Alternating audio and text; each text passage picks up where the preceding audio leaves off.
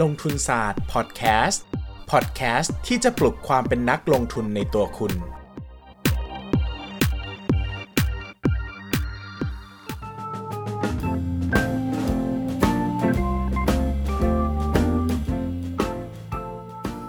สวัสดีครับ ยินดีต้อนรับเข้าสู่รายการลงทุนศาสตร์พอดแคสต์รายการที่จะชวนทุกคนมาพัฒนาความรู้ด้านการเงินและการลงทุนไปด้วยกัน วันนี้นะครับกลับมาตามสัญญาหลังจากที่บอกแอบกระซิบเล่าไปเมื่อ episode ที่แล้วนะครับว่าวันนี้เราจะคุยเรื่องดอกเบี้ยนโยบายกับการลงทุนโดยเฉพาะเลยนะครับ ช่วงดอกเบี้ยขาขึ้นลงทุนในอะไรดี ช่วงดอกช่วงดอกเบี้ยขาลงลงทุนในอะไรดีนะครับ วันนี้เราจะมาเล่าแบบเต็มๆจริง ๆ จังๆกันเลยนะครับ ก่อนอื่นนะครับเราต้องเล่าเกี่ยวกับการใช้ดอกเบี้ยนโยบาย เพื่อการจัดการเศรษฐกิจก่อนนะครับ อย่างนี้นะครับ ตัวของนโยบายที่รัฐบาลจะใช้ในการกระตุ้นเศรษฐกิจ หรือยับยั้งความร้อนแรงของเศรษฐกิจเนี่ยมีทั้งนโยบายที่เป็นนโยบายการเงินนะครับแล้วก็มีจากนโยบายที่เป็นนโยบายการคลังนะครับดอกเบี้ยนโยบายเนี่ยเป็นนโยบายทางการเงินนะครับซึ่งคนดูแลโดยหลักเนี่ยก็จะเป็นธนาคารแห่งประเทศไทยนะครับที่จะมีเป็นกลุ่มที่ตัดสินใจนะครับจะมีการตัดสินใจขึ้นหรือลดดอกเบี้ยเนี่ยก็มาจากธนาคารแห่งประเทศไทยเป็นหลักนะครับ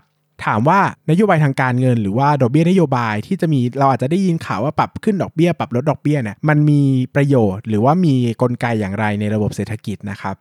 คิดง่าย ๆ อย่างนี้นะครับว่าเวลาขึ้นดอกเบี้ยเนี่ย เป็นการลดความร้อนแรงของเศรษฐกิจ แล้วก็เวลาลดดอกเบี้ยเนี่ยเป็นการช่วยกระตุ้นเศรษฐกิจยังไงนะครับอธิบายง่าย ๆ ว่าช่วงที่เราขึ้นดอกเบี้ยนะครับดอกเบี้ยเงินฝากก็จะเพิ่มมากขึ้น แล้วก็ดอกเบี้ยเงินกู้ก็จะเพิ่มมากขึ้นนะครับดังนั้นเนี่ยใครที่มีเงินอยู่เยอะๆเนี่ยก็จะมีเขาเรียกว่ามีแรงจูงใจในการฝากเงินมากขึ้น ก็จะนำเงินมาฝากธนาคาร แล้วก็จับจ่ายใช้สอยน้อยลงนะครับ เศรษฐกิจที่มันเคยร้อนแรงมากๆเนี่ยหมายถึงว่าเงินอาจจะหมุนอยู่ในระบบมากๆเนี่ยก็จะถูกดูด เงินบางส่วนออกไปนะครับไปเก็บอยู่ในธนาคาร เพื่อป้องกันไม่ให้เกิดการเก็งกำไรที่มากเกินไปในภาคต่างๆนะครับภาคการเงินต่างๆ เช่น ในตลาดหุ้น ในตลาดอสังหาริมทรัพย์นะครับในในตลาดตราสารหนี้อะไรเงี้ยนะครับก็จะมันจะเป็นการดูดซับเงินเข้ามานะครับไม่ให้มีการ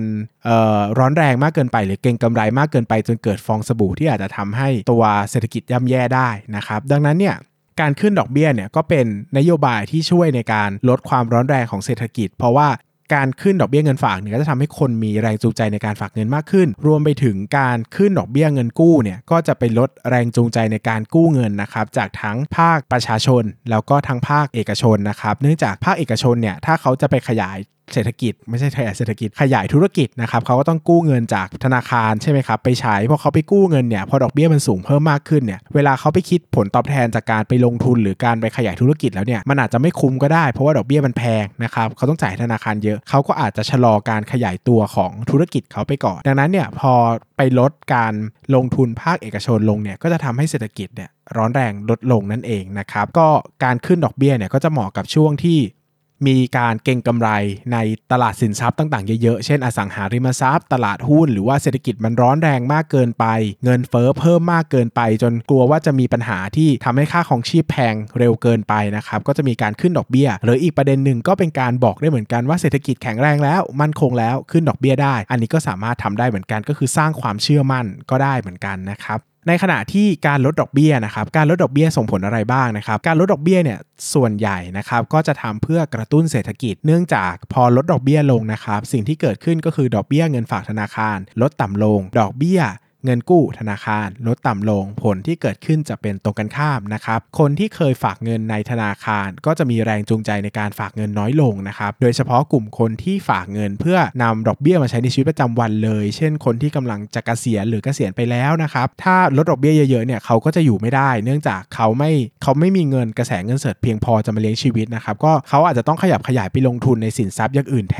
นนะครับ การลดดอกเบี้ยก็เลยเป็นผลทางอ้อมที่ทำให้ตลาดสินทรัพย์อย่างอื่นเนี่ยมีแนวโน้มดีขึ้นนะครับ เพราะว่าเงินก็มีโอกาสที่จะไหลจากธนาคารมาสู่ตลาดสินทรัพย์ เช่น ตลาดหุ้น ตลาดกองทุนรวม ตลาดอสังหาริมทรัพย์ เพื่อการลงทุนต่างๆ มากขึ้นนะครับเงินก็จะมาไหลอยู่ในระบบมากขึ้นนะครับ เกิดการเขาเรียกว่ามันเหมือนเกิน เติมสารหล่อลื่นนะครับพอเงินไปหมุนในระบบวนเวียนในระบบเศรษฐกิจมากขึ้น การจับจ่ายใช้สอยก็มากขึ้น เงินเฟอ้อก็เพิ่มมากขึ้นนะครับพอมีการจับจ่ายใช้สอยเพิ่มมากขึ้นนะครับภาคธุรกิจก็มีแนวโน้มที่ดูดีตามขึ้นไปนะครับนอกจากนี้นะครับการลดดอกเบี้ยก็ยังส่งผลให้เงินกู้ธนาคารลดลงด้วยนะครับดอกเบี้ยเงินกู้ธนาคารลดลงส่งผลอย่างไรนะครับสิ่งที่ส่งผลแน่ๆเลยก็คือเกิดแรงจูงใจในการกู้เงิน มากขึ้นนะครับเพราะว่าถ้าเรากู้เงินแล้วมีต้นทุนในการจ่ายดอกเบี้ยลดลงนะครับเวลาเราไปนำไปขยายธุรกิจ หรือนำไปลงทุนต่างๆเนี่ยก็มีโอกาสที่จะคุ้มค่าผลตอบแทนในการลงทุนเพิ่มมากขึ้น เพราะว่ารายจ่ายดอกเบี้ยไม่มากเท่าเดิมแล้วนะครับดังนั้นเนี่ยการลดดอกเบี้ยก็เลยเป็นการกระตุ้นเศรษฐกิจนั่นเอง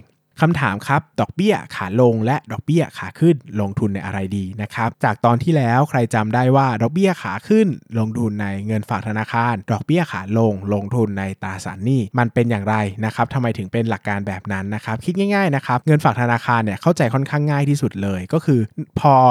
ดอกเบี้ยนโยบายขึ้นนะครับเงินฝากธนาคารเนี่ยก็จะขึ้นตาม ดอกเบี้ยก็จะขึ้นตามนะครับดังนั้นเนี่ยการลงทุนในเงินฝากธนาคารก็จะให้แนวโน้มที่จะให้ผลตอบแทนที่ดูดีนะครับหมายถึงว่าก็ฝากธนาคารก็ปลอดภัยดีดอกเบี้ยก็เพิ่มขึ้นด้วย ก็เป็นทางเลือกที่ดีในการลงทุนนะครับในขณะที่ดอกเบี้ยขาขึ้นเนี่ยเข้าใจง่ายนะครับดอกเบี้ยขาลงเนี่ยค่อนข้างจะเข้าใจยากอยู่สักหน่อยนะครับเดี๋ยวผมจะอธิบายช้าๆนะครับว่าทำไมดอกเบี้ยขาลงเราถึงควรจะลงทุนในตราสารหนี้ อธิบายอย่างนี้นะครับ ทุกคนคิดตามผมช้าๆนะ ตราสารหนี้หนึ่งนะครับ ตราสารหนี้ใบหนึ่งแล้วกันนะครับ มีตอนแรกเนี่ยดอกเบี้ยนโยบายเนี่ยก็สูงมากเลยนะครับ ก็ดอกตราสารหนี้เนี่ยก็ให้ดอกเบี้ยอยู่ที่ 5%ต่อปีนะครับ หมายถึงซื้อตราสารหนี้ 100 บาท จะจ่ายดอกเบี้ยออกมา 5 บาทนะครับ 5 บาทประมาณนี้นะครับ ต่อไปเนี่ยพอ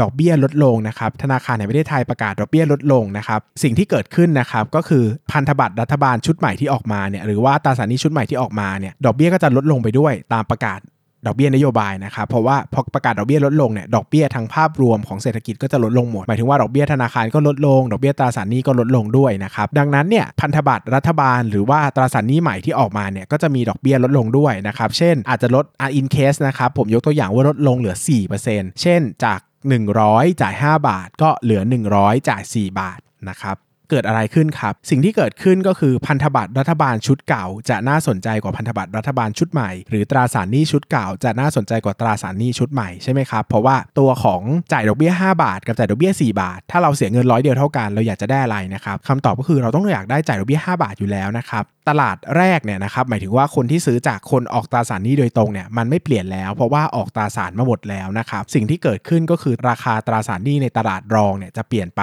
นะครับตราสารหนี้เนี่ยก็มีลักษณะเหมือนตราสารทุนก็หุ้นเนี่ยแหละครับก็คือมีตลาดรองในการซื้อขายเปลี่ยนมือกันได้นะครับมี bid offer เหมือนตลาดหุ้นเลยนะครับหลายคนอาจจะยังไม่ทราบนะครับว่าตลาดรองตราสารหนี้ที่ซื้อขายกันในปัจจุบันของประเทศไทยเนี่ยใหญ่กว่าตลาดหุ้นถึง 10 เท่านะครับเพราะว่ามันเป็นตลาดการลงทุนที่ใหญ่มากๆเลยนะครับดังนั้นเนี่ยเมื่อไหร่ที่มีการลดลงของดอกเบี้ยนโยบายนะครับสิ่งที่เกิดขึ้นก็คือคนหรือเม็ดเงินเนี่ยก็จะไหลไปที่ตราสารหนี้ชุดเก่า เพื่อที่จะไปซื้อผลตอบแทนที่เยอะกว่านั่นเองนะครับคิดช้าๆอย่างนี้นะครับ100 เคยจ่าย 5 บาท ราคาตราสารหนี้จะถูกไล่ซื้อขึ้นไปเรื่อยๆนะครับจนจะเหลือ 100 จ่าย 4 บาทเท่าเดิม 100 จ่าย 4 บาทเท่าเดิม หมายความว่าถ้าพันธบัตรใบเนี้ยจ่าย 5 บาทเนี่ยถ้าคิด 5 บาทเป็น 4%เนี่ยราคาตราสารหนี้จะต้องขึ้นไปซื้อขายกันที่ใบละ 125 บาท เพราะว่าใบละ 125 บาท ปันผลออกมา 5 บาท มีค่าเท่ากับ 100 บาท ปันผลออกมา 4 บาทก็คือ 4%เท่ากัน หมายความว่าถ้าเราถือตราสารหนี้ตัวหนึ่งไว้ตั้งแต่ดอกเบี้ยเนี่ยมัน 5 บาท ต่อไปดอกเบี้ยลดลงไป 4 บาท ก็มีโอกาสที่ตราสารหนี้เนี้ยราคาจะขึ้นมาสูงถึง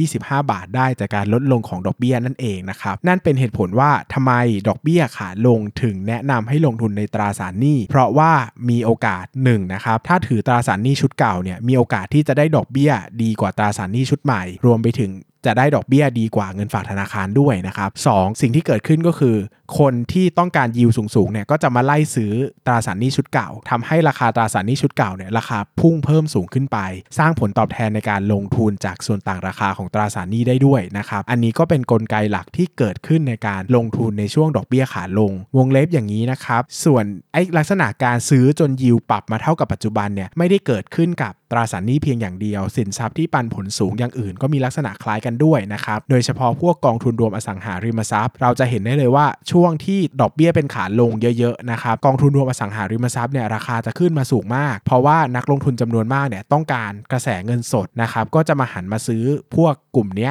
แทนตราสารหนี้ที่อาจจะมีดอกเบี้ยลดต่ำลง หรือว่าเงินฝากธนาคารที่ลดต่ำลงนะครับก็จะเกิด chain effect chain reaction ไปเป็นเรื่อยๆนะครับก็จะไล่กันไปนะครับตั้งแต่เงินฝากตราสารหนี้แล้วก็กองทุนรวมอสังหาริมทรัพย์เลยนะครับฟังแล้วไม่เข้าใจอะไรเลยไม่เป็นไรนะครับจำง่ายๆ ก็แค่ว่าดอกเบี้ยขึ้น ฝากเงินธนาคาร ดอกเบี้ยลงลงทุนในตราสารหนี้ผมว่าแค่นี้ก็น่าจะเข้าใจไอเดียแล้วนะครับหลักๆ ถ้า ลืมยังไงก็ search Google อ่านซ้ำได้ หรือว่ากลับมาฟังเทปนี้ซ้ำก็ได้นะครับ อาจจะไม่ได้อ่านสามารถอธิบายเงื่อนไข หรือว่ากลไกได้ร้อยเปอร์เซ็นต์ไม่เป็นไรนะครับ เข้าใจ concept ภาพรวม แล้วก็มีความรู้ basic พื้นฐานไว้ เอาไว้ search Google หา หรือกลับมาฟังพอดแคสต์นี้ ผมว่าก็เป็นประโยชน์อย่างยิ่งสำหรับการลงทุนแล้วนะครับสำหรับวันนี้ลงทุนศาสตร์พอดแคสต์สวัสดีครับ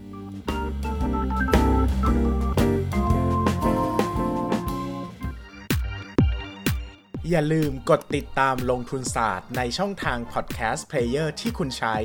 แล้วกลับมาปลุกความเป็นนักลงทุนกันใหม่ในลงทุนศาสตร์พอดแคสต์